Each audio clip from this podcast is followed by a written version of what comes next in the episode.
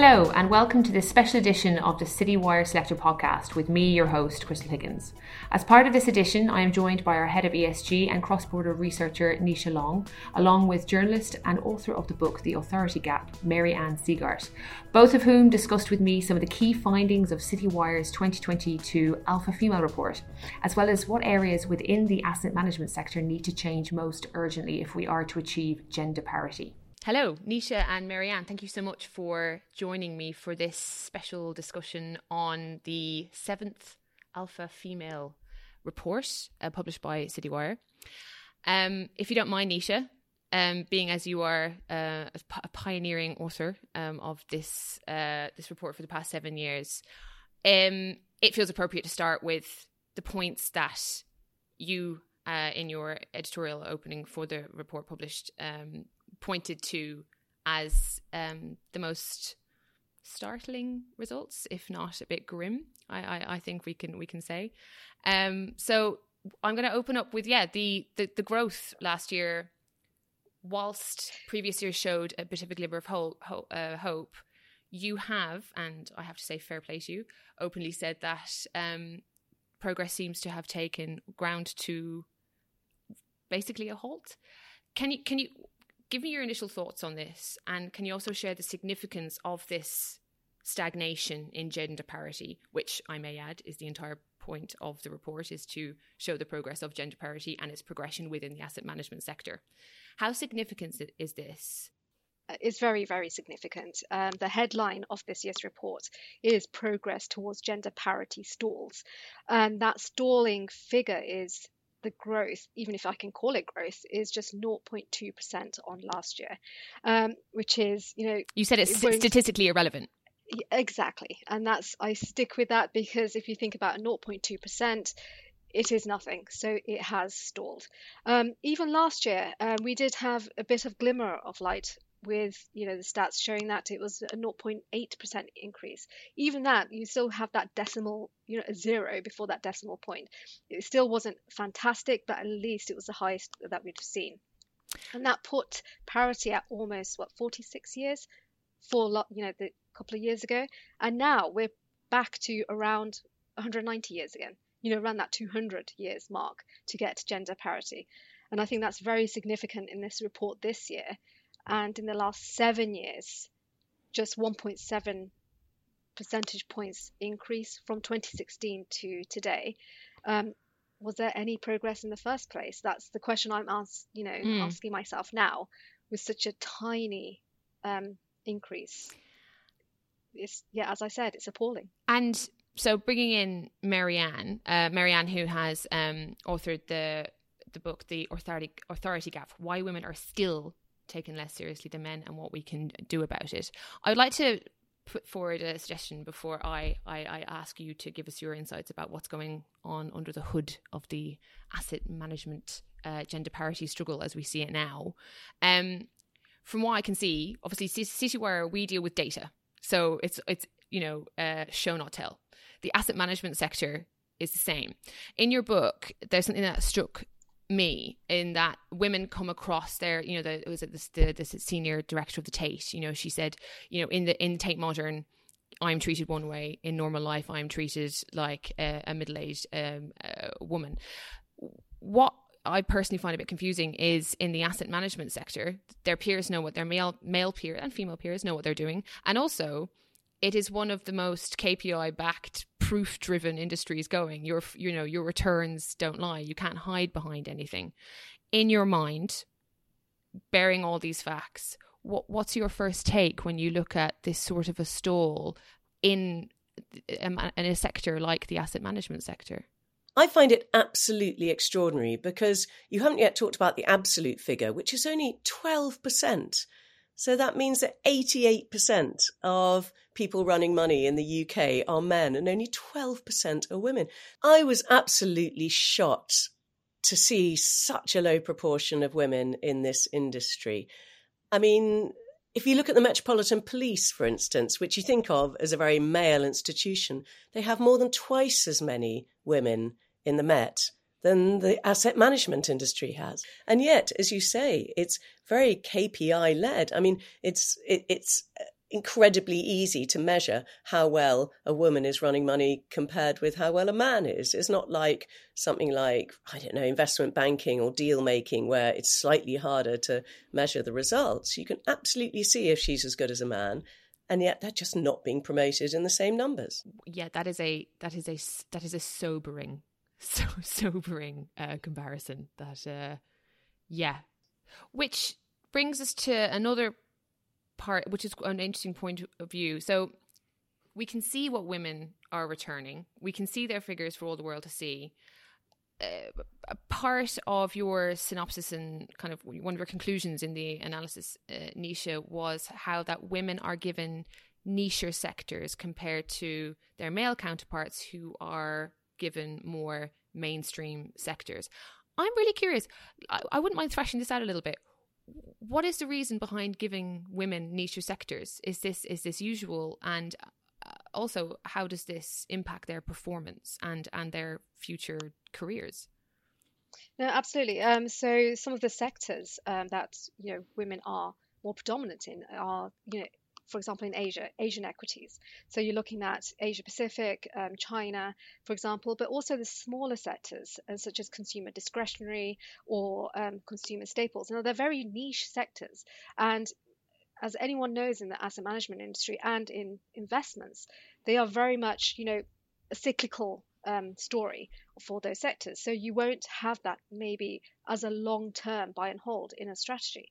Um, so women being given these strategies, it just shows, in my opinion, is it a trust thing? You know, do they trust the women with managing these assets?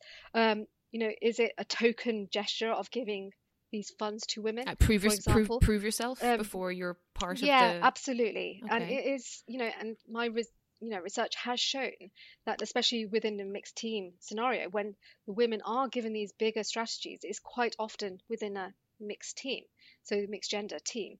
Um, and they do perform you know well together. There's that diversity of thought you know many people talk about. Um, just being in a team as well has produced you know better risk adjusted returns. And if that is almost you know a proof that you know this kind of scenario, it does work. And even compared to a single managed funds by just a single gender, the returns are higher in a mixed team or teams in general. So I think that is something, you know, that I don't think the asset management industry is acting upon as much as I thought they would have done. Um, we have been tracking, you know, the number of and percentage of mixed teams, and it has gradually increased in our database, but not to the levels I would have thought. You know, this data, this evidence led research, you would think, you know, would promote that and also getting more women to, you know, in those senior positions. So that is quite a, you know, that's a story in itself. So what, and it just, and also this, this, this ties so well into your point, um, speaks to your point, Nisha, and so far as that they have all this evidence based data. They have also, what other industry are you more, um, you know, um, returns are so important. And if all the facts and evidences are there by doing these things and by implementing these things um, and by driving gender parity forward, you know, I mean, you, you, I think we all have, have the answers whirling around in our head. You know, what's stopping people? It can only be. I'm just uh, from from my point of view. It can only be tired mental mental blocks. It can only be um, this idea that women either have to prove themselves more or that women just aren't able for these big you know kind of mainstay important funds. Is is is that unfair to say from what we're looking at? Women are twice as likely as men to say that they have to provide evidence of their competence and are much mm. more likely than men to say that people are surprised at their abilities. And i think this is what lies at the root of the problem is this default assumption that women are somehow going to be less able and less competent than men, which is quite extraordinary when you see that girls outperform boys at every single educational level, from kindergarten right through to PhD.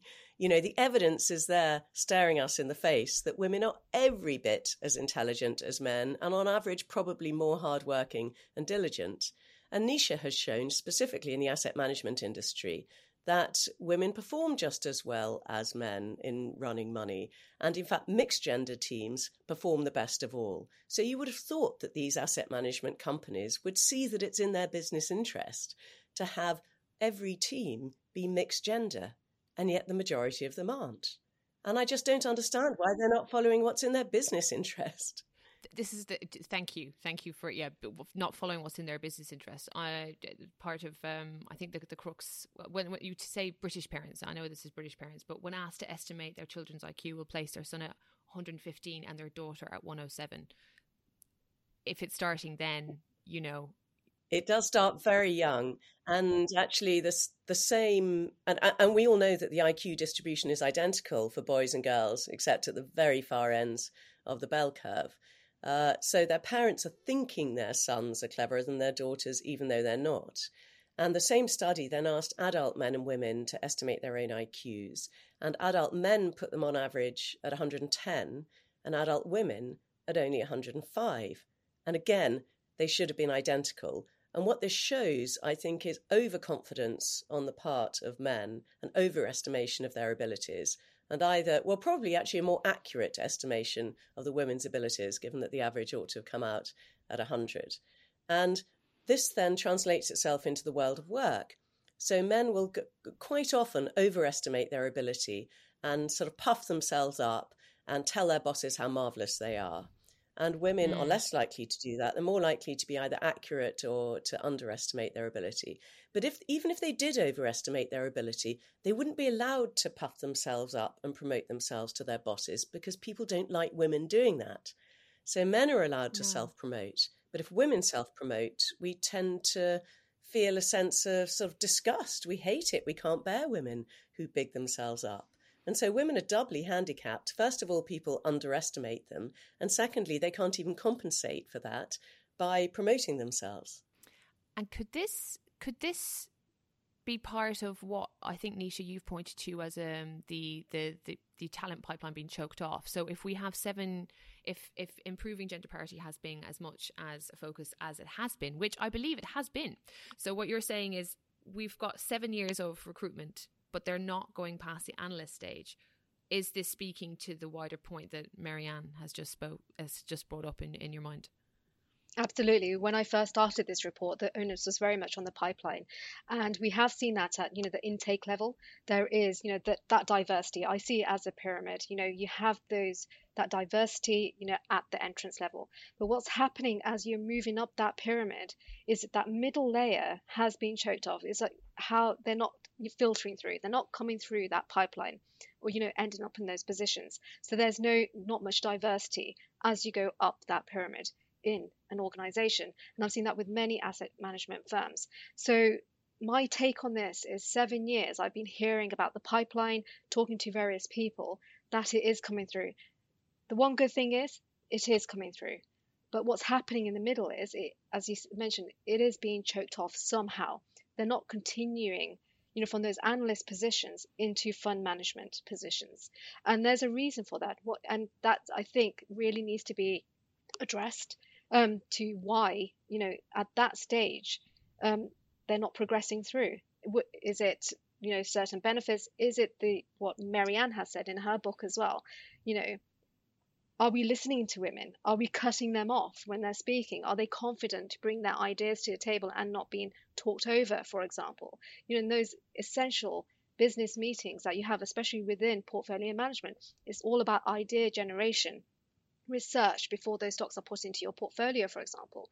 What is happening there? You know, how many of their ideas are filtering through? Do they have the confidence? And even if they don't have the confidence, I'm sure they've got evidence based research to put in front of somebody to say this should be chosen for your portfolio, etc. But how often is that happening? And unfortunately, many of these people are probably thinking, okay, this is not for me. I'm going to move somewhere else. You know, it is that. So unfortunately, we do have that as well, or choosing a different career where this is very much, as Mary Ann said, and as you said, Crystal, very evidence based. You can't hide from the numbers in portfolio management. This is this is, it is there. Point. So yeah, absolutely. I mean, pushback I've had in the Alpha Female report as well. It's not my opinions. Yeah, you know, it's facts. data led. I can put it in front of someone and say, don't listen to me. If you don't want to listen to me, that's fine but please look at the evidence I'm put in front of you. I think you're so right, Nisha. It's all about promotion. And the first order problem uh, is that a, a, study I found in, in writing my book was that 70% of men will evaluate a man more highly than a woman for achieving exactly the same goals. And that rises to 75% for men in senior positions.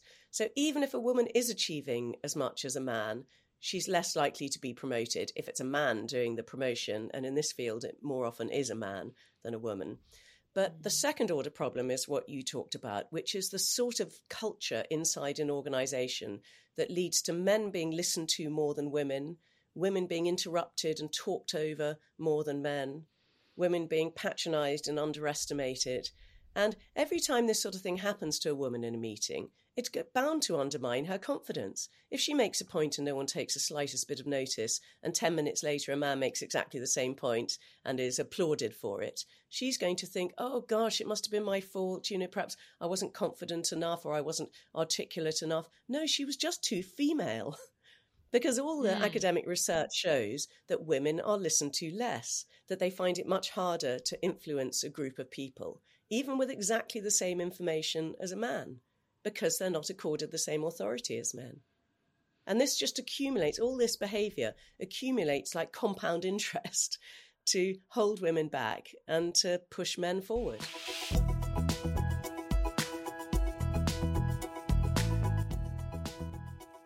So, women who've come past this analyst or they're at the brink of pushing past the analyst level, they're damned for let's just say they're worn out for being spoken over so they maybe are they they naturally are maybe putting ideas forward less. But you were saying that even a woman who only speaks for 30% of a conversation is thought to be dominating the entire conversation so she's damned for being too quiet and she's damned for speaking for a nominal amount of time, but she's seen to be domineering the, the conversations. We reward men who talk a lot. We tend to think that they're more competent if they talk a lot. But we punish women for doing exactly the same thing. So, as you say, first of all, our perception of their speaking time is skewed. So, if a man and a woman talk for exactly the same length of time, we think the woman has spoken more. And if she does, if we do think she's spoken more, we think she is less competent. Whereas for a man, we think he's more competent. As in a woman's a chatter, she's a chatterbox. What is she trying to prove by rattling on so much? Exactly. And yeah. yes, I suppose, and it's things I suppose, you know, like me personally in the workplace, I've never heard a man being described as forward. You never hear a man being described as a bit pushy, isn't he? He's a bit forward. It's just the assumed. So are these, these it's the behavioral, it's the behavioral perceptions that are working against these, these women at this point in their Absolutely. So, you know, a man is confident and assertive and showing leadership skills. A woman displaying exactly the same character traits, which she has to do in order to be taken seriously, will often be described as abrasive, strident, aggressive, overbearing, bossy, even bitchy or ball breaking, just for acting exactly the same way as a man would. I wonder as well. I mean, looking uh, looking to the other parts of the uh, the, the report, so we're looking at turnover, retention, which we've just talked about, the choking off of the talent pipeline. Um, the top four um, territories with more than 20% female managers have been revealed to be Taiwan, Hong Kong, Italy, and Spain. With Spain even booking the trend, I suppose, in terms of assets run by women. With um, now I'm looking at my notes here, the total assets run exclusively by female managers is 44 billion versus 40.4 billion for men. I'm just wondering, from you know, looking at all the cumulative research from both both of you, you know, all the you know uh, alpha female reports and all of your research. What's what's this telling us about um, the influence of of various cultures here? What, what what's kind of jumping out, if, if anything, from this? From the side of culture, so if we're talking about Spain and Italy, there is very much a culture of family orientated. So when you look at childcare, for example, you know the majority do have you know their family to look after their children you know when they go to work um, some of the western world you know you don't have that privilege you know it is very much having to get the childcare um, is it cost effective you know things like that. And also in Asia, you have the same kind of culture there as well, um, very much family orientated, but also having you know women at the forefront as well in you know their aspirations um, from a young age as well, from some of the research I've done on that. But also, a telling sign is, and I think it's Taiwan, but where the males have to join the army, you know, at a certain age. So what happens there is that more, more women are coming through just naturally because of that ah, yes. dynamic changing at that you know age, and that's why they're going. You know, they are progressing more in those. But even those percentages are still low. It's not you know high percentages at all. So you're looking at Hong Kong at 24%, Taiwan 27%, which is you know the highest. Um, but even there, the women are given um, funds. One of the sectors which has the most female fund managers is Equity Taiwan. It's again a country specific niche sector that not everyone is going to put their pension money in. So it is very much, you know, they're they're stopped before they can start in a sense because how are they going to gather those assets and if the market turns nobody wants to invest in a country like taiwan what happens to them they lose their assets they you know and that's where the numbers are differing. It's not their fault. They you know if they had a global equity fund it'd be a very different story to tell you know where they can you know diversify their stocks within the portfolio. But if you have a niche sector it's very much at the mercy of the markets and what it's doing at that time. So there's you know you're hindered. And even with the success of Taiwan, is it would be would it be unfair to say that it's almost a kind of um, gender parity by necessity, as opposed to sort of you know incredible attitude? Because of the the army. Yes, yes. So that does have quite a bit to play in that as well. We've talked about you know how females have been hindered, but also there is that need, as you've mentioned, that need for male allies as well, you know, to help you along that process. Can you just explain more, um, you know, how that can help? Yes, because men on average are much more likely to listen to what other men say rather than other women it's actually quite a help for women to have male sponsors and mentors rather than female ones. Because if a more senior man in the firm is saying, oh, you know, I think Nisha's really good and we should be giving her her own money to run, the other men are more likely to listen to him than if a senior female, if there are any, says that.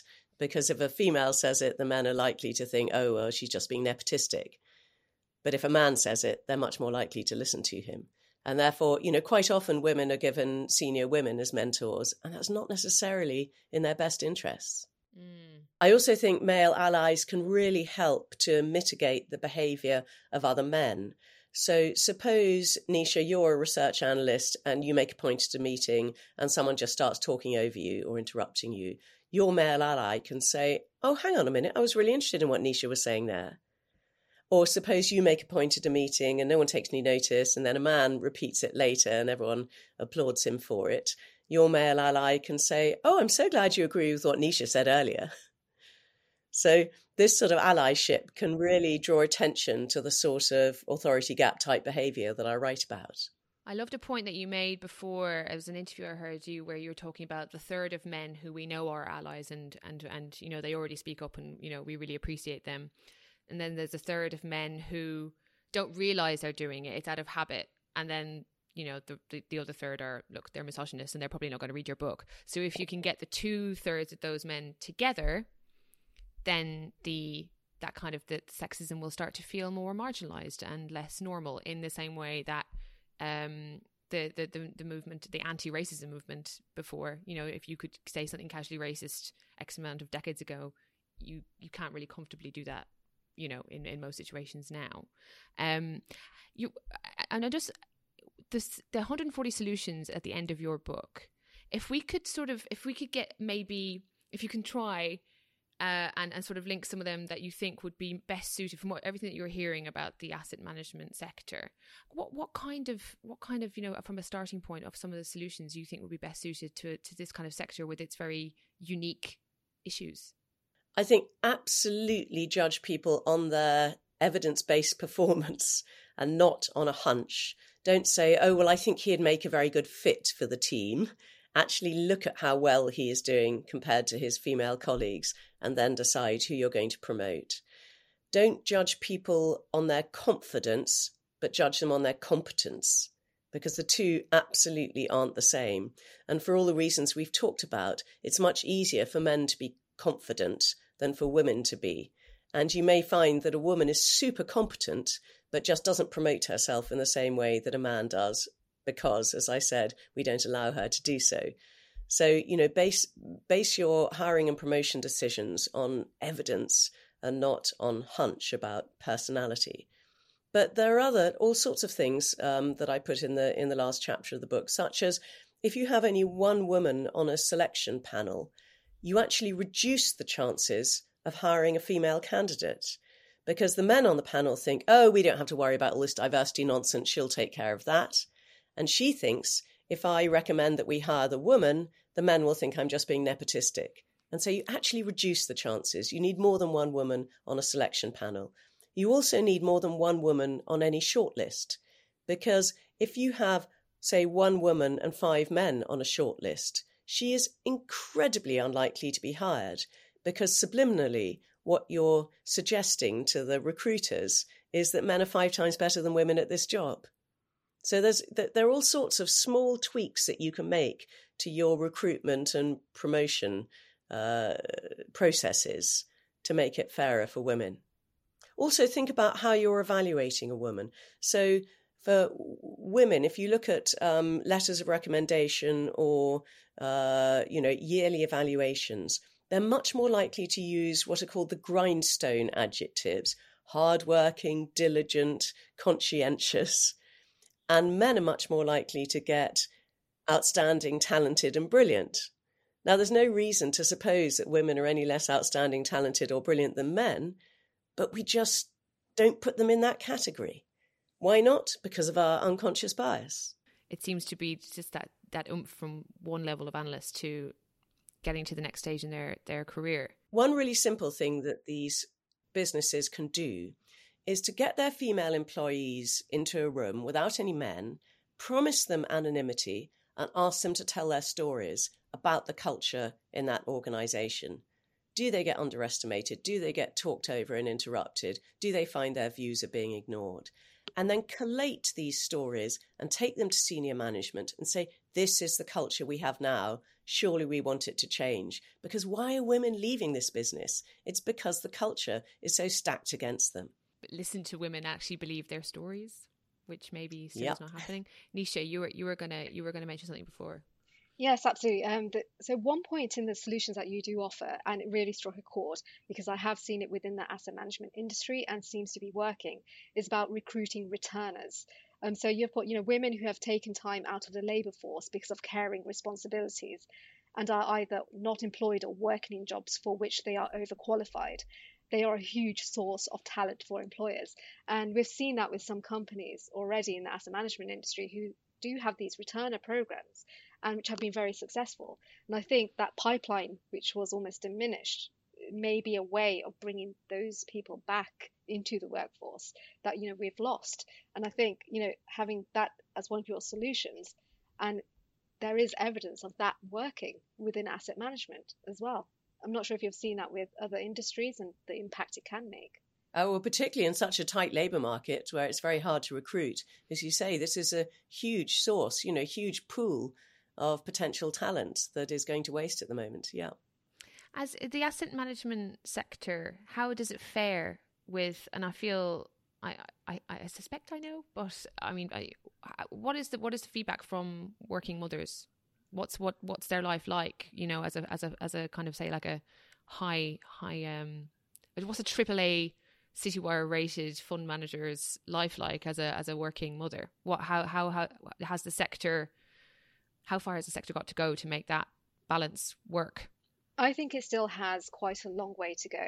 Um, there was this thing about the COVID pandemic because of the flexibility of working that that might help, you know, women with their childcare, you know, for example, coming back to work. But what actually happened was the hindrance that they were still looking after their children and working at the same time.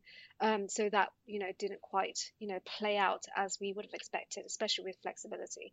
And I think we are seeing that now, but there is quite a lot of companies who are expecting the workforce to come back into the office you know so that is you know are we losing that flexibility that we did see and i think that's still quite the issue as well about flexibility um, and it can be seen in the fund management industry that there isn't any flexibility. But what they've proven over you know the last course of two three years is that it has worked. nobody stopped managing funds during lockdowns. You know, that was still happening, that process was still happening. And returns were, you know, phenomenal in 2020 in some cases. So I think that evidence led based information. And, you know, I'm quite surprised that I have to say that it has to be evidence based because at the end of the day, it's still, you know, men, women treat them equally, you know, in their workplace. But it's still having that evidence. But the evidence is there. It has worked. So that flexibility should be there um, for them as well. So I think there's still a lot of work to do. And with the percentages we're seeing and that tiny increment change, it's yeah, a very long way to go. And yet you would think that asset management was one of the sectors that would be easier for working mothers. You know, it's not like working in M&A, say, where, you know, you might have sort of 20 hour days and working all weekend, you know, as, as, as long as, you know, as long as you're working say in Western European markets, you know, you, you ought to be able to work a reasonably sensible day in asset management. But yes, there was I think oh the there was a Times article they picked up the the alpha um, the data from from the from the report saying that the yeah the asset management sector should be is one of the least blokey or macho um, but yet the, the the the figures are still pretty pretty woeful I suppose when it comes to this kind of this this area if there was one positive either of you got from the report, can can you? I know, just just if there's one positive, is it the is it the, the the rise of mixed mixed gender teams? And if so, is this a big win? Is is this is this is this something that is um, picking up speed at um, incredible velocity and and giving you hope, or is it just kind of crawling along? It's given me a tiny bit of hope, and I say tiny because the percentage of mixed teams also only rose by 0.2%. Um, but it is, you know, it has almost doubled since 2016. So it was at 6.7% and it has gone to 12%, um, you know, in 2020. But still, you know, that rise is it is significant. You know that we have moved that way, but the fact that everything seems to be stalling at the moment, even with that mixed teams, um, scenario. And also, one of the important points of the report this year is that we looked at fund launches. Now, that is a you know really opportunistic point of getting more female fund managers running funds. Just 10% of those new launches yes. in the last year were given to women, but that's even within a mixed team. So 90% given to men. It's just, you know, how does that make sense? If that talent pipeline is truly coming through, why just 10%? Why such a small number of new launches? Is it, is it 562? Sorry if you just mentioned this. Yeah, 562 yes. new fund launches in the past 12 months. Yes. Um, With only 56 given to women, you know, either single managed or within a mixed team. So that just shows. What does that say? You know, what does that say? Because that is a startlingly low number. Mary Ann, what, what, you know, so 10, percent of over 500 new funds. What is it about a new project that makes a man think this must go to Bob and not Brenda? Sorry, the, the most awful go to names, but go, go on. it's just really depressing. It just because, you know, if you're doing a new launch, it's something you're going to put lots of marketing behind, that you've got a lot of confidence in. And if you only feel you can give it to men, I mean, what does that say about attitudes within the industry? I, I just I, I, find this whole report really shocking and really retrograde. Uh, I mean, it must be one of the worst industries for women in the world. And I think that is one of the taglines for an article we'll be writing following this chat.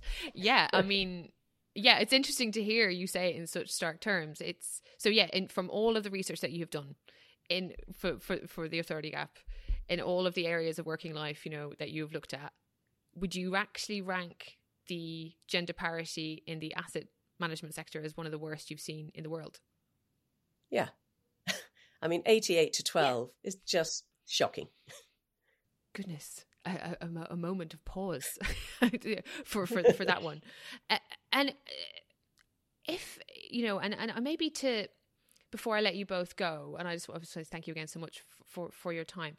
Just to, to, both of you, if you could see one thing change, um, you can answer this in how, however however way you like. If you could see one area of that um, report change next year, what what would you really need it to be to give you some kind of semblance of hope? And maybe this would be good for you, uh, Mary Ann.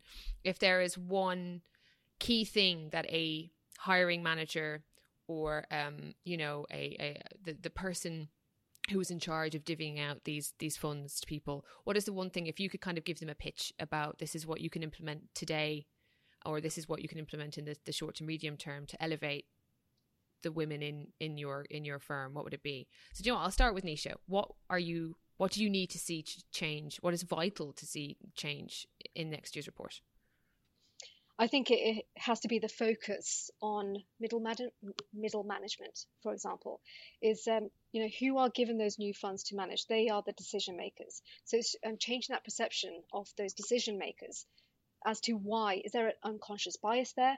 Do they need some training? Perhaps I mean that's one solution. Training doesn't work for everyone, but it is just you know ousting those kind of um, you know the cultures which are existing at the moment you know how are people seeing that get somebody from outside to look inside to see, you know, where everything is stopping, um, you know, for that progression to happen. And I think we have concentrated a lot on the pipeline, but I think now is a time to start looking at that middle level.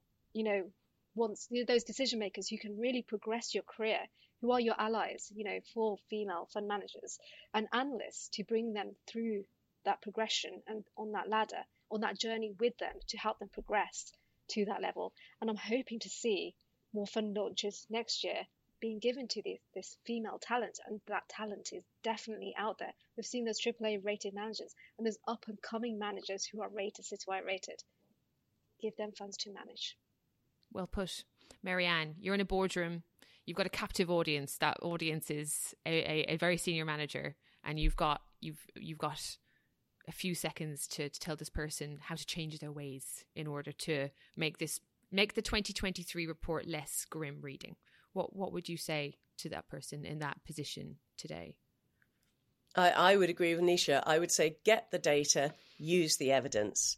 Uh, if the data is telling you that women are every bit as good as men at running money and they're not being promoted as fast, then do something about it. Promote them as fast give them the launches. You know, I would love next year to see 50% of launches run by women, launch funds, and 50% run by men, given that they are equally competent in looking after, you know, in, in investing money. It should be 50 50, not 90 10 wise words. And on that note, and actually before I go, if, if I would love it if we let's let's hope let's hope we're not talking about ten percent. Let's hope for a, a cheerier 2023 alpha female uh, report roundup. But uh, Mary Ann, Nisha, thank you so much for your time, um, and have a have a great day. Thank you.